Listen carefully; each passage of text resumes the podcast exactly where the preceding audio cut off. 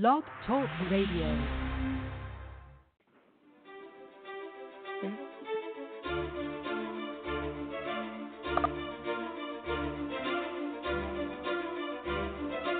Celebrating their 20th year in radio broadcasting with views not heard in the news, the International Taz and Paula Show interviews experts from all walks of life, bridging research and personal life journeys revealing new ways to unleash life with a passion of a heartbeat. And now, here's Taz and Paula.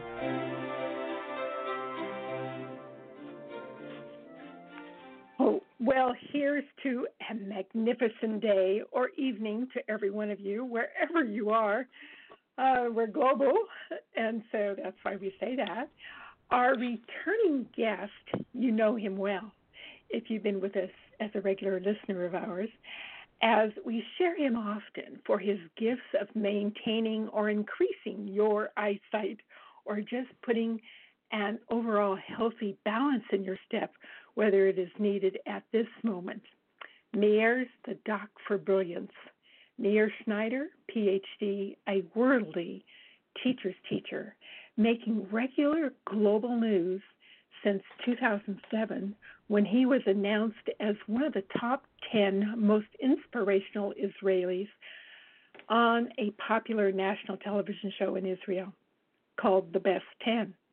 Millions of viewers watched Meir as he shared the magnificence of a human body and what it's capable of. We're so excited to know that there is truly more than hope available, and when Meir's around, that becomes quite a fact. You are listening to the International Taz and Paula Show. I'm Taz. And I'm Paula. Well, Taz, uh, now in May, the second edition of Meir's book, Vision for Life 10 Steps to Natural Eyesight Improvement, is being released. This book mm. has already sold over 12,000 copies and has been translated into eight different languages. His new edition highlights recent research, including studies about uh, preventing and uh, treating vision problems in children and uh, teens. It includes recommendations for preventing eye strain, even in, in children who's, you know, on their iPhone all the time and their iPad. so it's really uh, has a lot of eye strain. So, um, so he he's talking about that. Uh, Meir is will be traveling throughout the U.S. internationally this year, and he will also be doing some social free events. On April the 25th, he's going to be at East West Bookstore, and on April 30th, he's going to be on at the uh, well, East West Bookstore in Mountain View, California, and uh, April 30th, he's going to be at Other Avenues Grocery Co- Cooperative in San Francisco, California. So let me see if this is Meir that just came in. Hold on. Okay.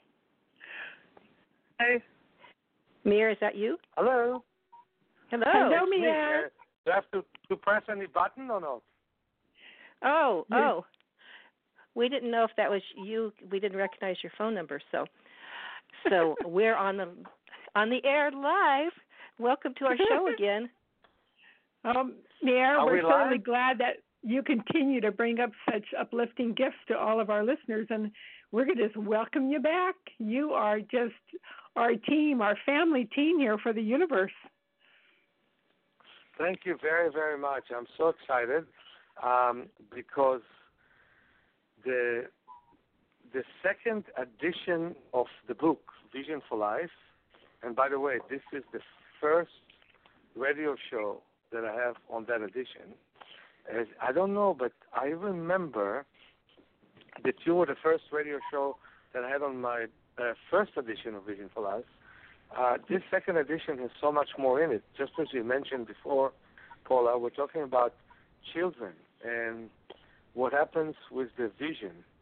And one of the things that I can say is that we finally have a research that backs up scientifically everything that I'm saying. Um, that uh, the um, periphery of uh, most kids who look at computer, these days kids look at computer often from a very young age, uh, gets compromised because we look uh, strenuously in front. And there are more and more problems related to it. Uh, to begin with, I will tell you something controversial. I don't think kids should learn to read and write as early as they do, because in the first place, in the in that age, normally when kids learn that at the age of five and six, the the eye is passing to a phase of being hypermetropic, which means it's farsighted, and only uh, at the age um, uh, of seven, the eye becomes uh, completely normal and sees very well. And that's when they really should start to learn to read and write. And if they learn to read and write prior to it, the letters should be um, uh, basically very sizable. So I understand the Waldorf schools where they basically they teach them many, many games. It might not be for that reason and for uh, understanding um, that the eye is not emmetropic yet. It's not normal. Uh, so what happens, Meir? Mayor, Meir, does that mean that people, yeah. that the kids are really unable to see the letters properly because they're farsighted? They see it, but not as clearly, and so they learn to strain to look at them. And uh, in the past, they used to have children books much larger than they have these days. They still do, but not as uh, not as uh, large. And I really think they shouldn't be even reading and writing at the age of of uh, five or six. It doesn't make them more literate. They can hear stories. Their hearing is very acute. They can uh, stretch their imagination. And at the age of seven, they can start and read and write when the eye is completely perfect.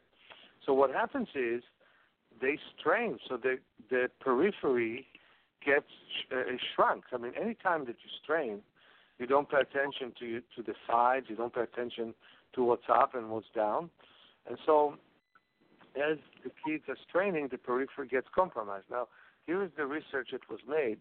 Uh, two physical therapists who were advanced students in my work. They took um, uh, classes from people that I trained in Brazil um, but are also very advanced physical therapists, went to a school and taught uh, 38 kids eye exercises, and they did all kinds of statistics, and the result was that 40% of the kids improved their periphery significantly, and um, uh, 36 out of the 38 kids improved their reading by at least one line within two months on the chart, and they didn't even show them all the exercise that I showed them, they did few simple exercises just to make it scientifically that the child, that the parents and the teachers kept uh, practicing with the kids.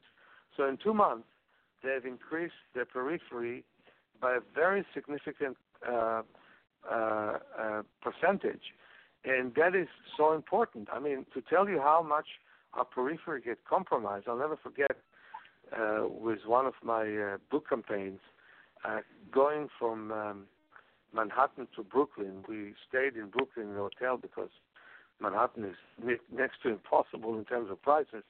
But I was working in Manhattan and teaching classes in Manhattan. So as I took the train from Manhattan to Brooklyn, um, I saw one lady sitting down looking at a movie at her iPhone. And, you know, there were about 50 people in the car we were in, and most of them were coming and going. We had a long ride, and she was sitting and looking at the movie, not noticing one of them. And we were looking. I mean, there were all kinds of uh, interesting characters there. And I was thinking to myself, if she would sit in the jungle and look at the same iPhone and look at the movie that interested her, her there, um, what are the chances that within two or three days she wouldn't be eaten.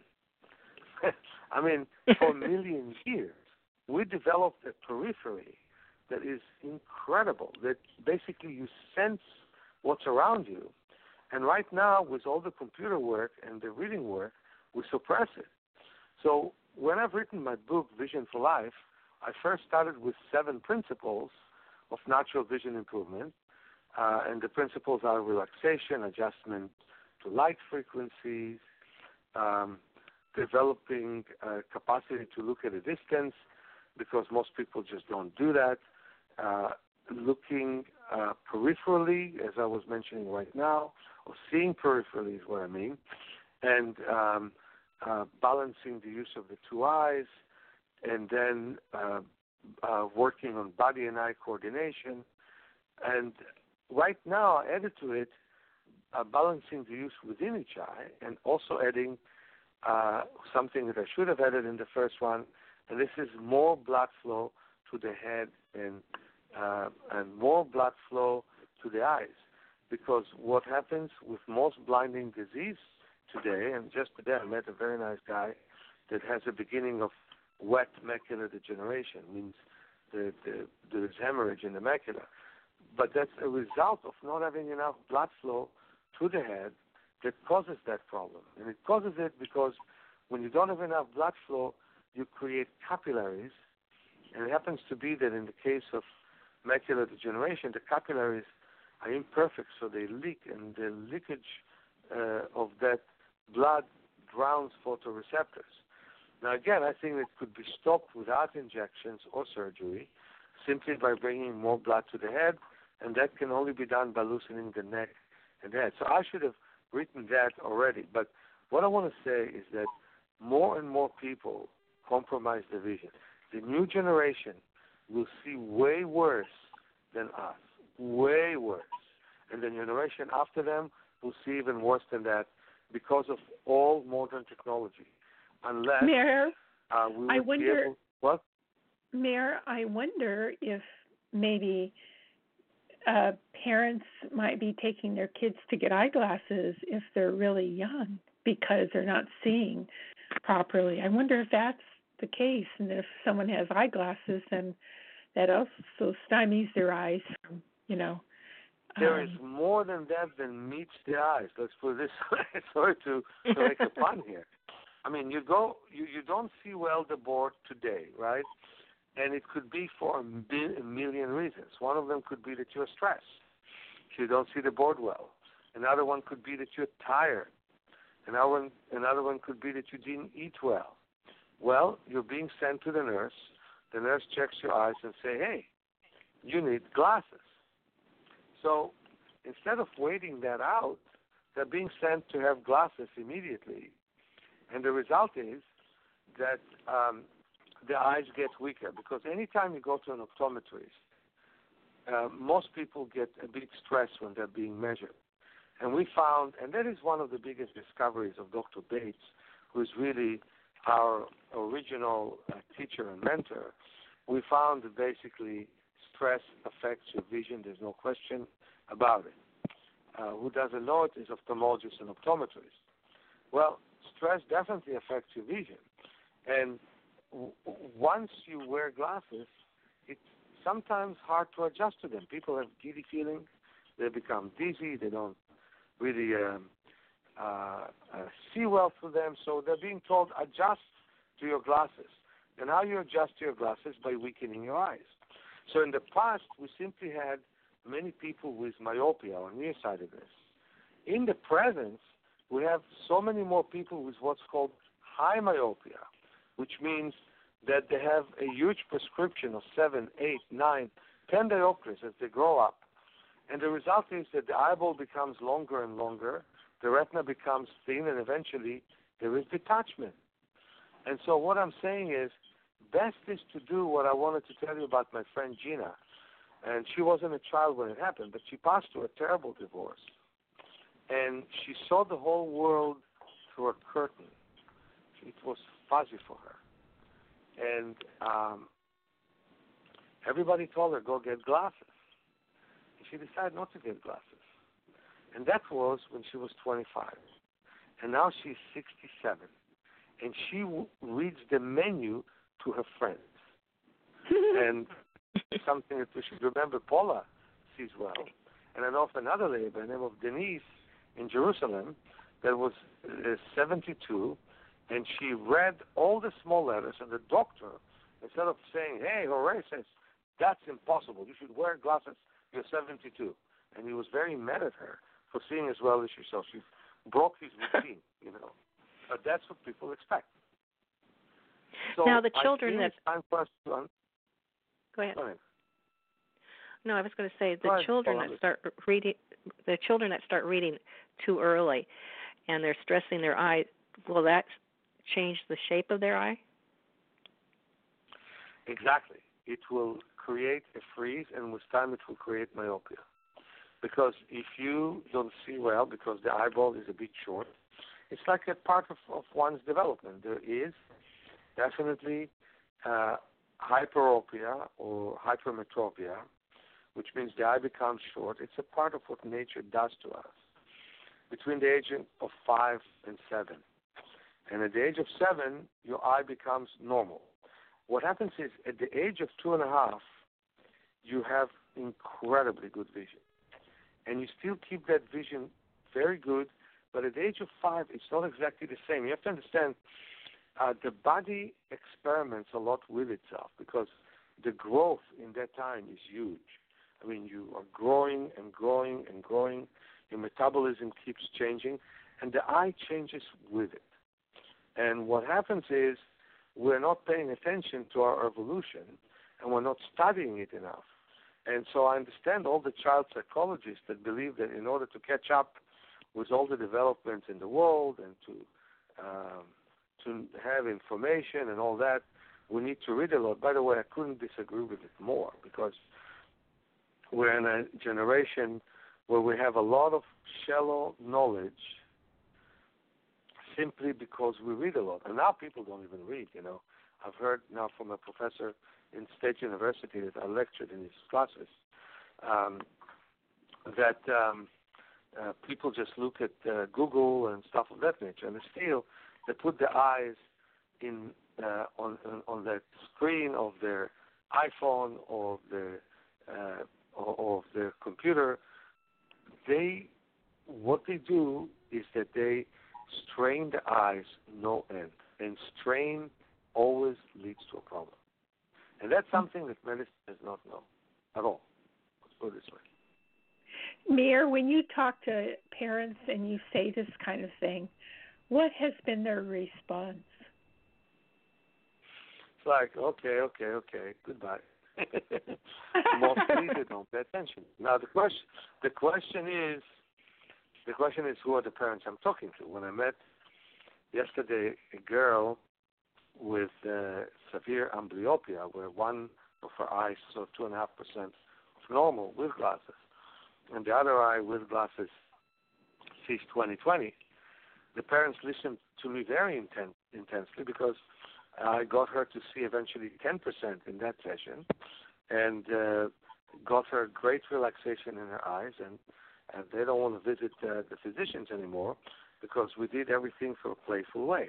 For example, we instead of patching, the doctor told her to patch her strong eye, which is a left eye, and to patch it very firmly and not to see even one bit of light. And I totally disagree with it.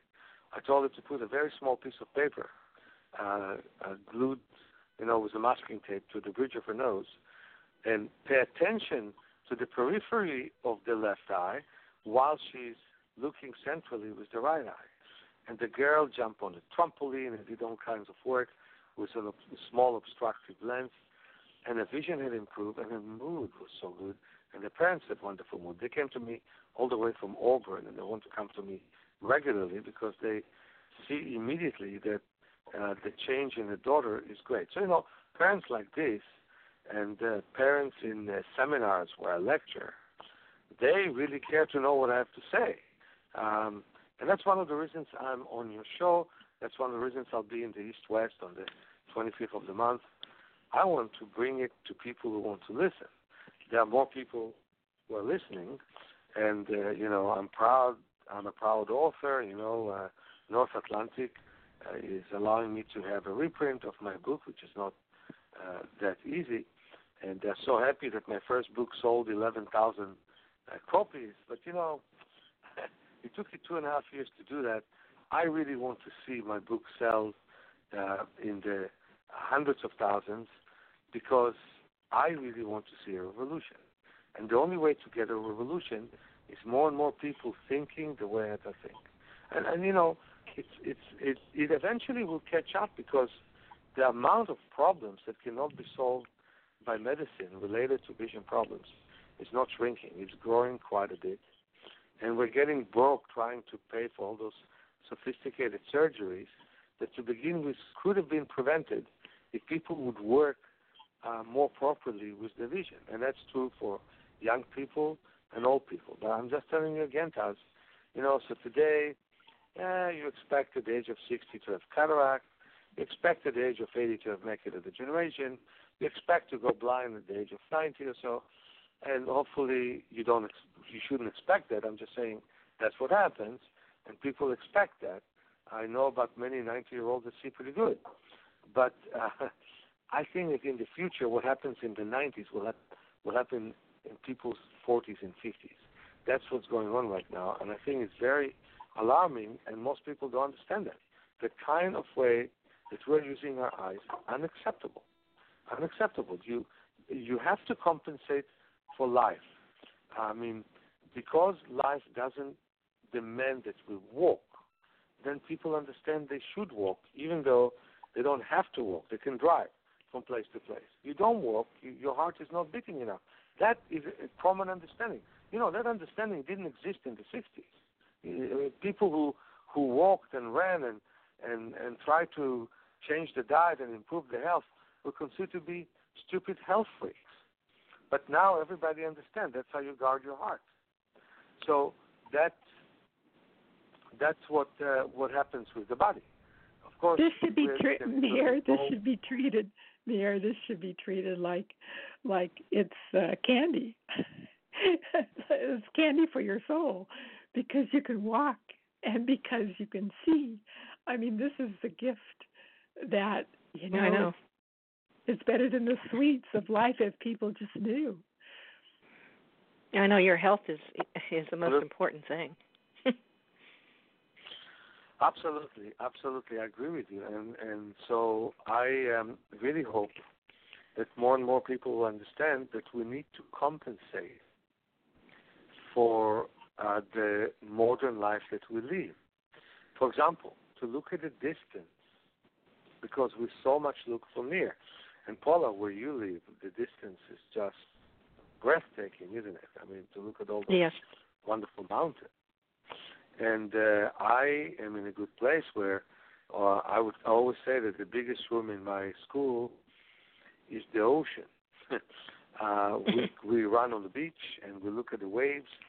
So to look at the waves and at the mountains of Marin, and I tell you, another thing that is very important is to adjust to light frequencies. Uh, people wear sunglasses. People are indoors. The medicine is scaring us and telling us, hide from the sun all you can.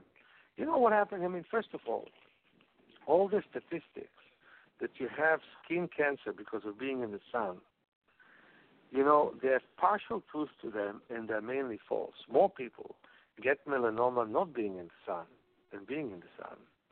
And I'm not saying that there isn't uh, a moment where you're in the sun too much. There is such a thing.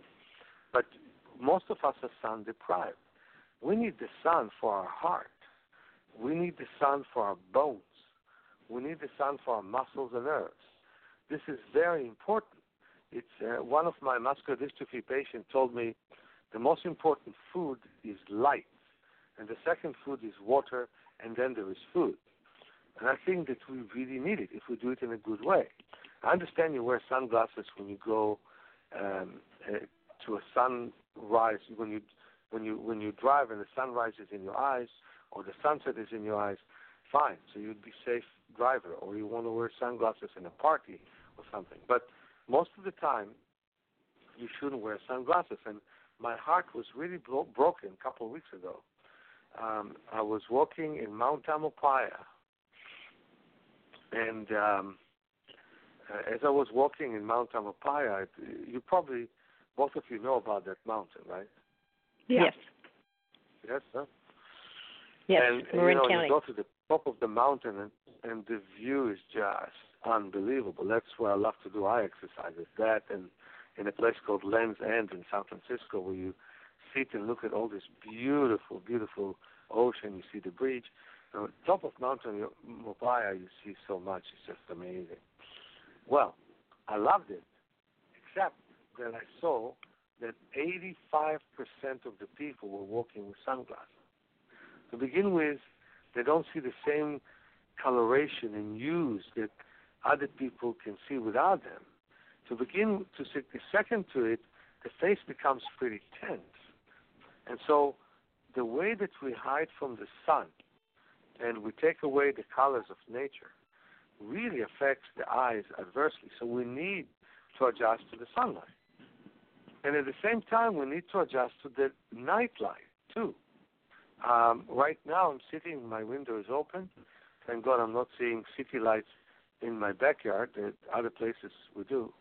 And it's so pleasant for the eyes for me to talk to you with an open window, fresh ocean air, and very, very nice sky. The twilight is so wonderful. These days, when there's even a sunset, people turn the light on. And truth of the matter is that our periphery gets stimulated in the dark. One advice I give to everyone don't turn the light in the corridor, don't turn the light in the hall when you go to sleep. Learn your way to the bathroom and don't turn the light on. And you know, it was found uh, with uh, astounding numbers that kids who keep lights in the hall get higher rates of nearsightedness in an early age. So it's important to adjust to the light. It's important to adjust to the darkness. And that gets the retina to work from both sides. The center part of the retina adjusts to the strong um, light of the sun, and the peripheral part of the retina adjusts to the to the weak light of the night.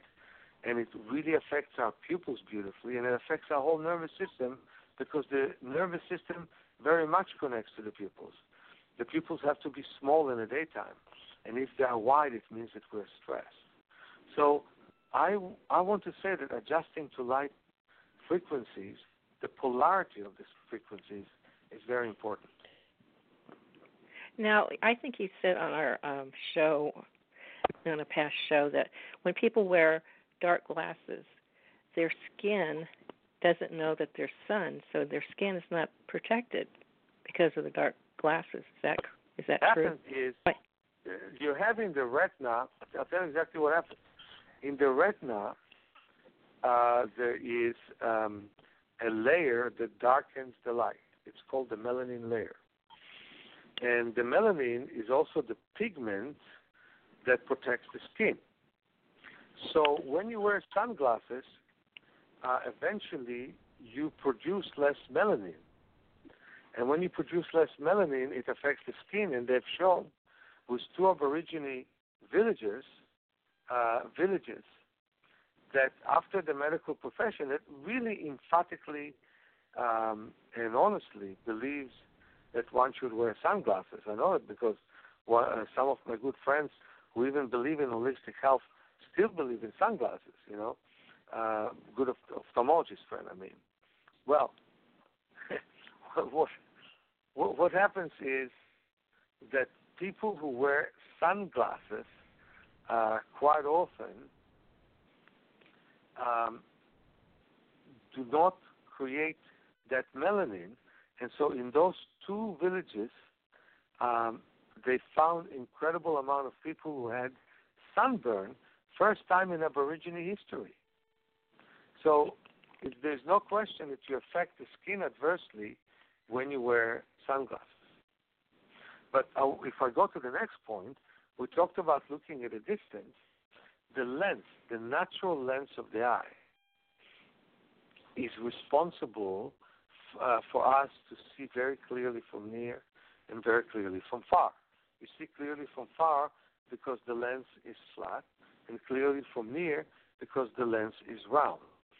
We are way too much into rounding our lens because we sit in rooms. Uh, houses used to be uh, people's shelter. Now they're their dwellings. So basically people sit in rooms a lot, so you don't have much distance, and then they read, so there's even less distance. So for that reason, we must look at a distance. Otherwise, it makes sense to me that most people in the 60s and 70s should get cataracts because the lens is not active enough, so it starts to degenerate. And you know, 94% of the cases, cataract surgeries really work well. They remove the lens, put an implant instead, and people. Hello. We're here. And people see better. Okay, and people see better. But um, there is those six percent where people become blind from it, or have tremendous visual compromise, and from those 94 percent, 50 percent of them throughout life will have all kinds of problems due to the cataract surgery.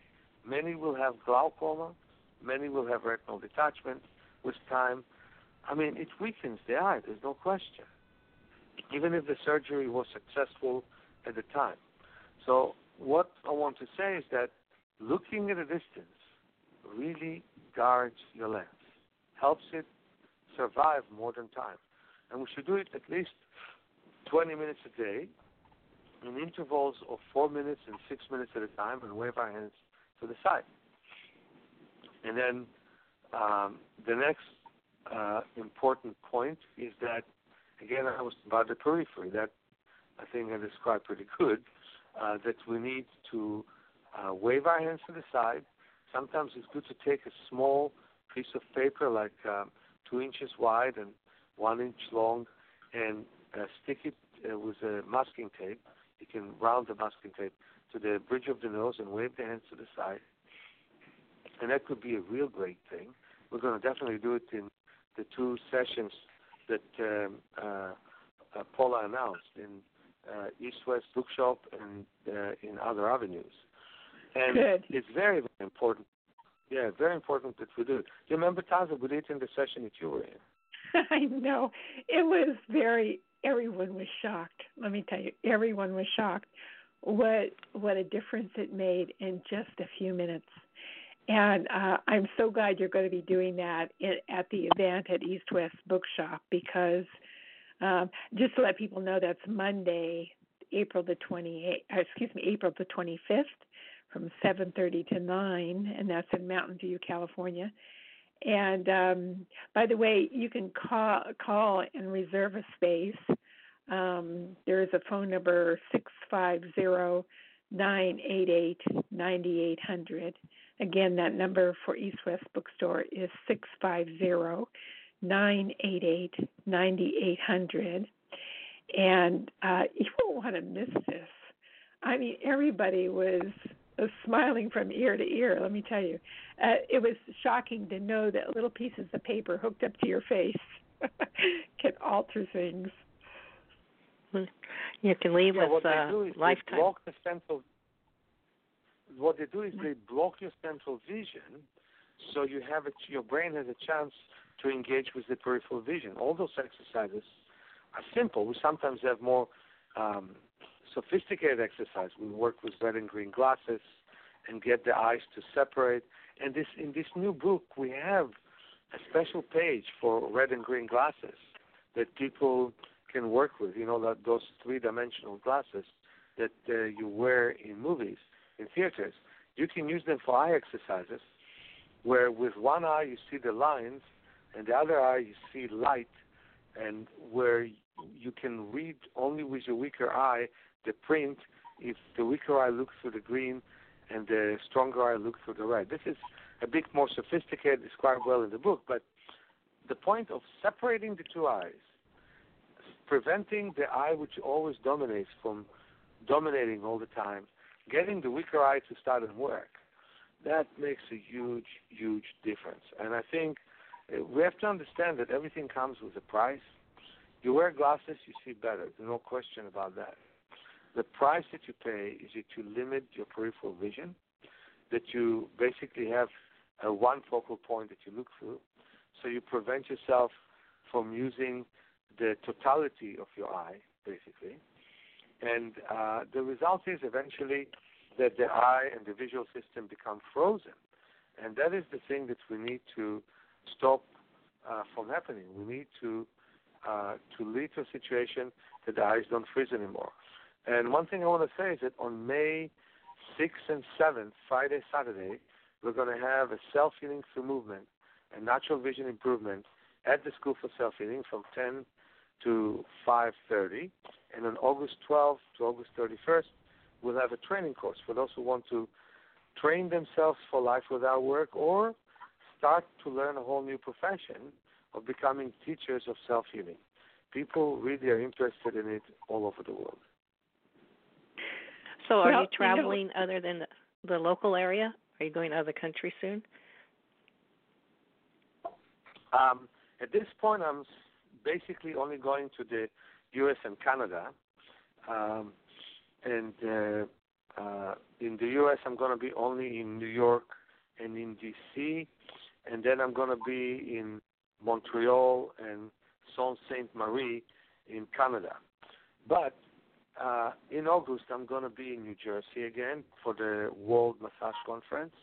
And on September, I'm going to be in um, uh, uh, in Seattle, I said, in Washington, Seattle, and in um, Oregon, uh, the the Oregon School of Massage. Seattle, I'm going to be in a very nice place, the Bastyr University, which is the Bastyr University is a very known naturopathic college, and I'm very popular among the naturopaths uh, because it's such a different thing to teach eye exercise. So I'll teach a couple day workshop there.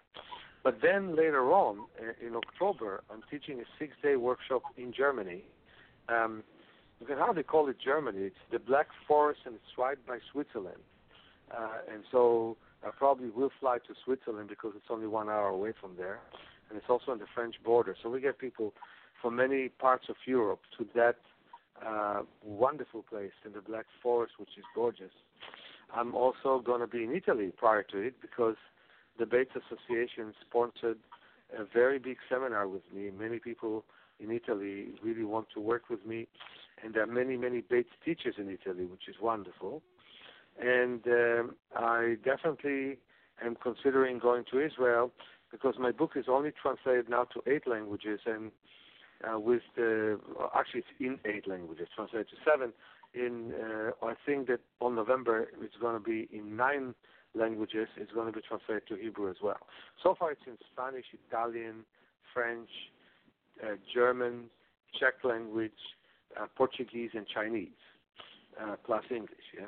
So now it's going to be also in Hebrew, and I really hope that it's only the beginning of bringing this work and this message to the world. And unfortunately, the exposure is not big enough, and I'm, I'm keep I keep crossing my fingers and I'm keep waiting to see your show becoming the new CNN. You know, big one. it, it it would have been a very nice thing if it happened because the two of you are marvelous, and I I say truly. You know, you're just amazing ladies with amazing energy, and uh, it would be nice if more and more people would acknowledge it, and you would be heard by many millions of people because I think you can make a difference.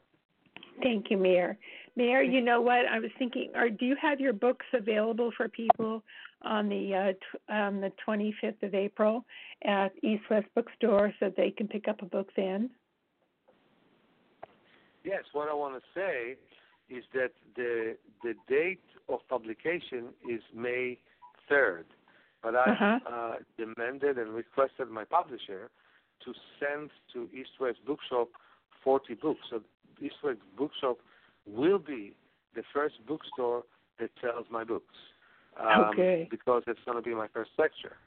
So Yeah. um, I'm going to lecture in um, two wonderful places in uh, New York. I'm going to be under the WBAI uh, hospices. I have a wonderful lady who's interviewing me there, the name of Kathy Davis, and that's a very uh, popular radio, you know, similar to KPFA here in that sense. It's uh, Pacifica Radio.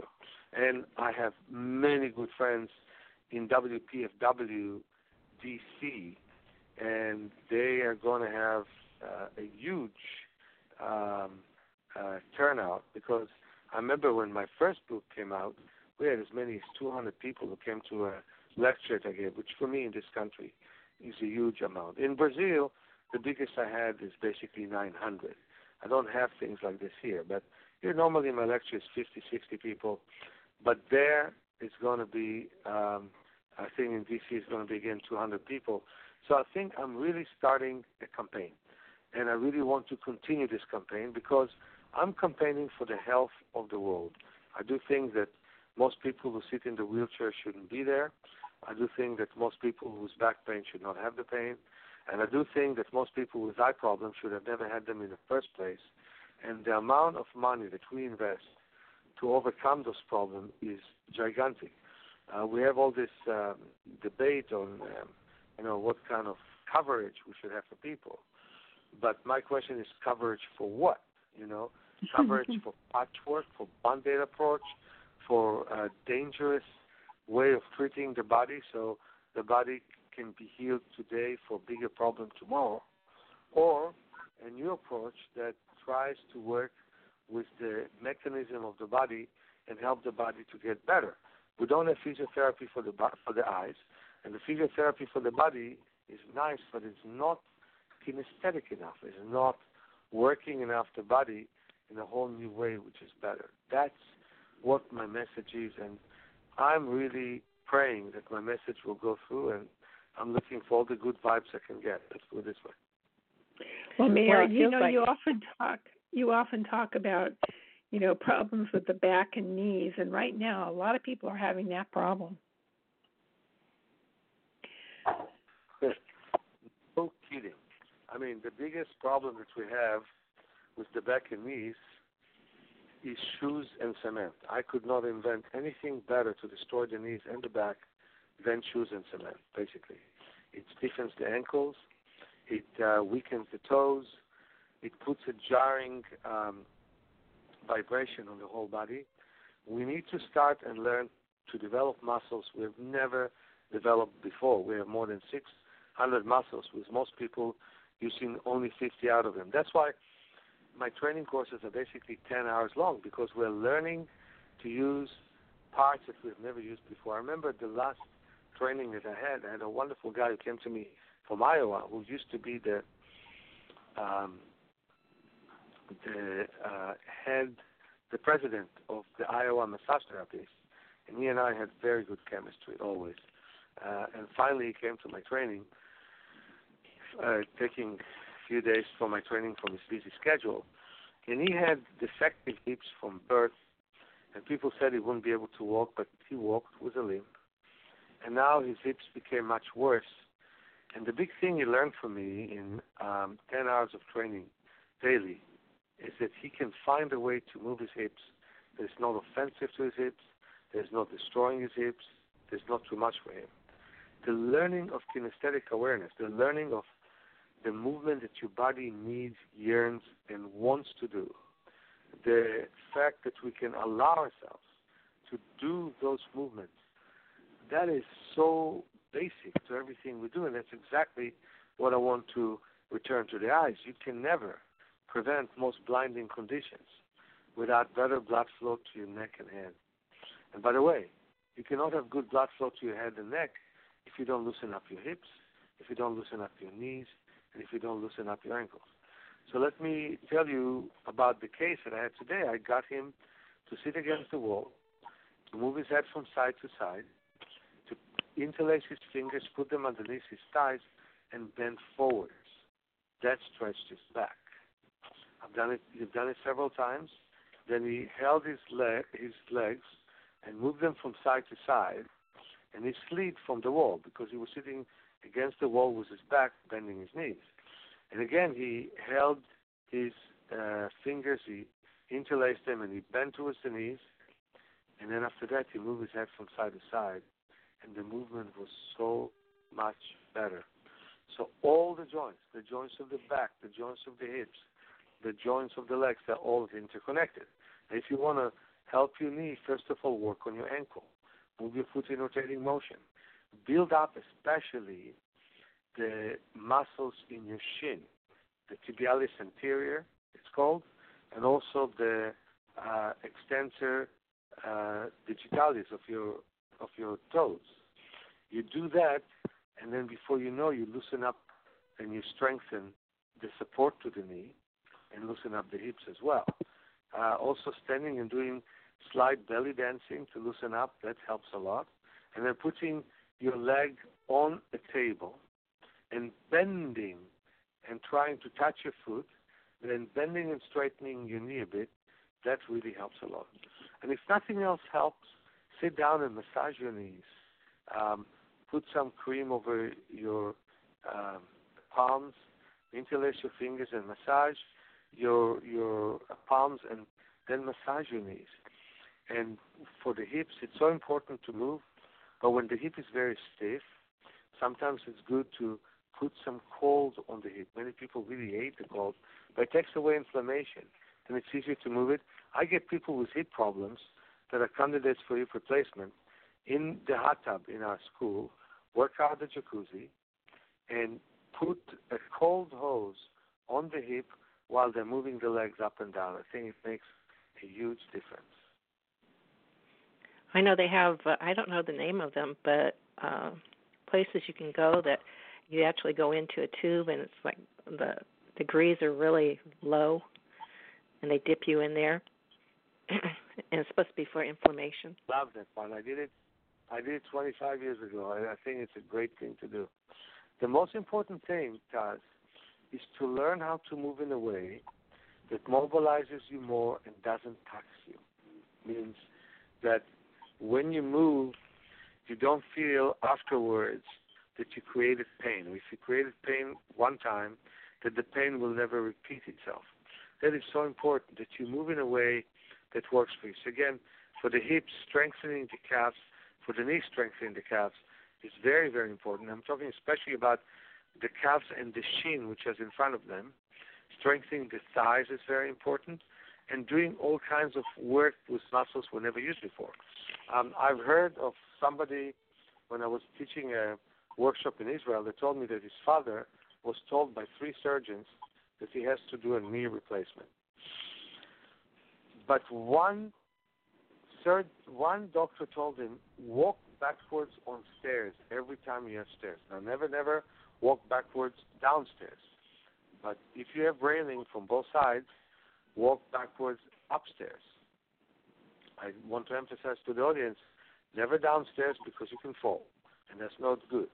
But upstairs, if you walk upstairs and you hold the railing from both sides, then your knees can get better. Then he told me that all surgeons told his father it does not need a knee replacement and his knees were good forever. Well, that was good for his father. For other people, it's a good idea to massage the knees to cool them. I, for example, think that uh, running inside the ocean and cooling the knees is a fantastic thing. Or in river, if somebody has river, somebody has lake, uh, to be in cold water and mobilize the knees in cold water really gives them a sense of release. Also, stretching the hamstrings while building up the shins is a wonderful thing for the knees. So, going back to the shins, um, what kind of exercise would you do for the shin? Okay, so for example, a person can stand up, and let me show you the opposite of the shins. You you lift the heels up and down. That is a good exercise for the calf. But if you keep the heels on the floor and you lift the feet up and down, that's exercise for the shin. And of course, it's way more difficult than exercise for the calves. Pay attention to it. If you just lift the heels up and down, that's not hard at all. But if you leave the toes, you keep the heels on the ground, that's difficult. And it becomes progressively more difficult. And most people don't have those muscles. I mean, from people that walk high heels all the time, from the fact that most of our shoes are high heels. I remember I once bought a pair of shoes that can hardly be found these days, where basically the toes are higher and the heels are lower. And the salesman was afraid of me buying them. He said, "Don't wear them too much."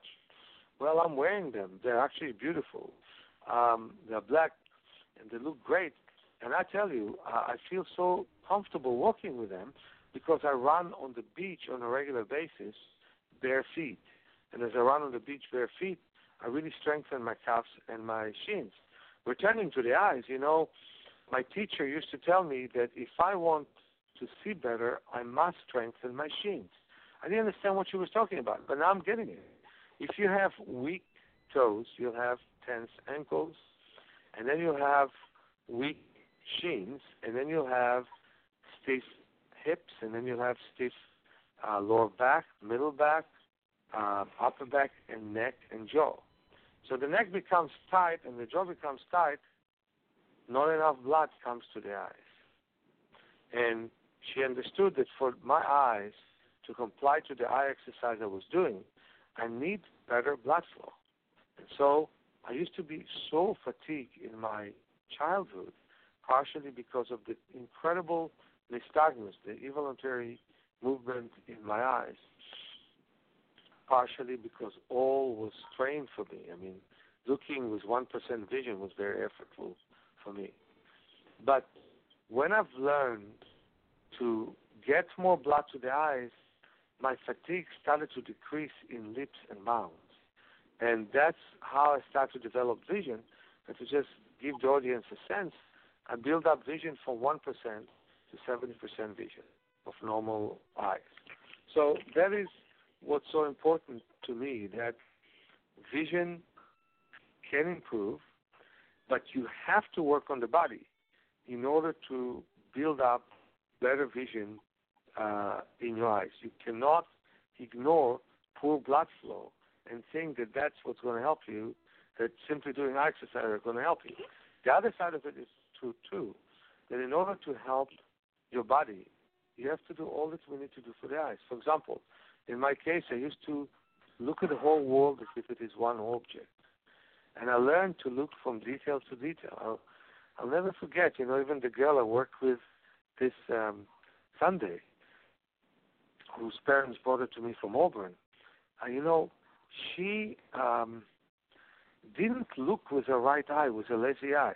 So we put an obstructive lens. Basically, we took small uh, sunglasses and we broke one of the sides, which is the, or we removed the lens of the right side, and we put a duct tape over the lens in the left side. And we got her to bounce on a trampoline. She loved it, to catch and throw a ball. And then I've given her a chart which is called the shifter. All it is looks almost like a piano. It's lines, and she looked at each line: line black, line white, line black, line white, and she looked from line to line. And then she started to look at windows, and then she started to look at letters, and letters that she could only see from something like half a foot, she could end up seeing from three yards, from like 10 feet. It was just amazing to see. The parents were amazed. And I was so happy I wasn't amazed because I've seen things like this again and again. And so it's very important to look from detail to detail. And I told those parents about the biggest success I had with kids, one of the two or three biggest successes. Um, a girl was diagnosed with cataract. Her mom only discovered it because she came to a workshop of mine in uh, Soquel Mountain, in Santa Cruz uh, Mountains, and that was uh, for a nice meeting of 70 Chinese-speaking people who believe in holistic health, who came from all over the world. So her mom came from Hong Kong, and her mom generally has very good vision, but she took all of my exercises and started to play with her kids, and she found that one of the kids had very poor vision in her right eye. So she took her to the ophthalmologist, and the surprise, she had cataracts. So wow. I said, okay, the cataracts are dense, remove the cataracts. The mom refused. So she brought it to me for triple sessions, like almost four hours a session. Uh, she didn't mind the cost or anything. She just brought it to me again and again. And I said, well, remove the cataract. I brought it to a doctor to convince her to remove the cataract. The mom did not listen. The year after that, she brought her again. The third year that she brought her, and by the way, that girl had amazing imagination. I could play music, and she was such a nice girl. She allowed me to play the music I like, like relaxing music, French music, nothing that a seven-year-old could think about. So she saw me at the age of five and at six and seven. And at the age of seven, she improved the vision from basically 2% to basically 70% vision. It was unbelievable. She couldn't see the biggest of letters, and then she could read signs. And that is in spite of that cataract. So uh, it's amazing what you can do with a young mind, with a young brain. It's also amazing what you can do with an old brain. Meir, Meir, we're really close uh, to um, to the end of our program, but let me just tell people that you, uh, Meir Schneider, is the founder and head of the School for Self Healing, and it's located in San Francisco, really close to the ocean. You'll love it if you have classes with him there. And um, Meir, thank you for continuously taking those quantum leaps uh, in, in bridging the capabilities that exist in every single one of us for healing ourselves. Uh, you know, you're really the tops in our book for healing. Let me tell you. Um, your website is. Yeah, I was going to say self, that. okay, the website is self-healing.com. Again, self. Is, is it dot no, org? Dot org. Dot org. Yeah. Um, oh, thank you. Self-healing.org. And the phone number to give me a call is 415 665 9574. I'm going to repeat that one more time 415 665 9574. Um, Meir's new And, book is uh, going to be out. Go ahead, Paula. Yeah, and if you're in the Bay Area, be sure to uh, go to the East West Bookstore on the 25th. So, and he'll have brand new books hot off the publisher line. so, Yeah. Before any other store has it. Before Amazon. Uh, that's Meir. You know what? We're we're just so thankful you're here because let me tell you, we tell everybody about the gifts that you have. Uh, there, it's really miraculous what you do, and um, you know, just uh, give him a call and and tell him what's going on with your body. And let me tell you, you'll have some really changes. well, Meir, thank you for being with us today, and uh, we look forward to hearing uh, what Vision for Life doing. I'm sure it's going to have us like jump off the shelf.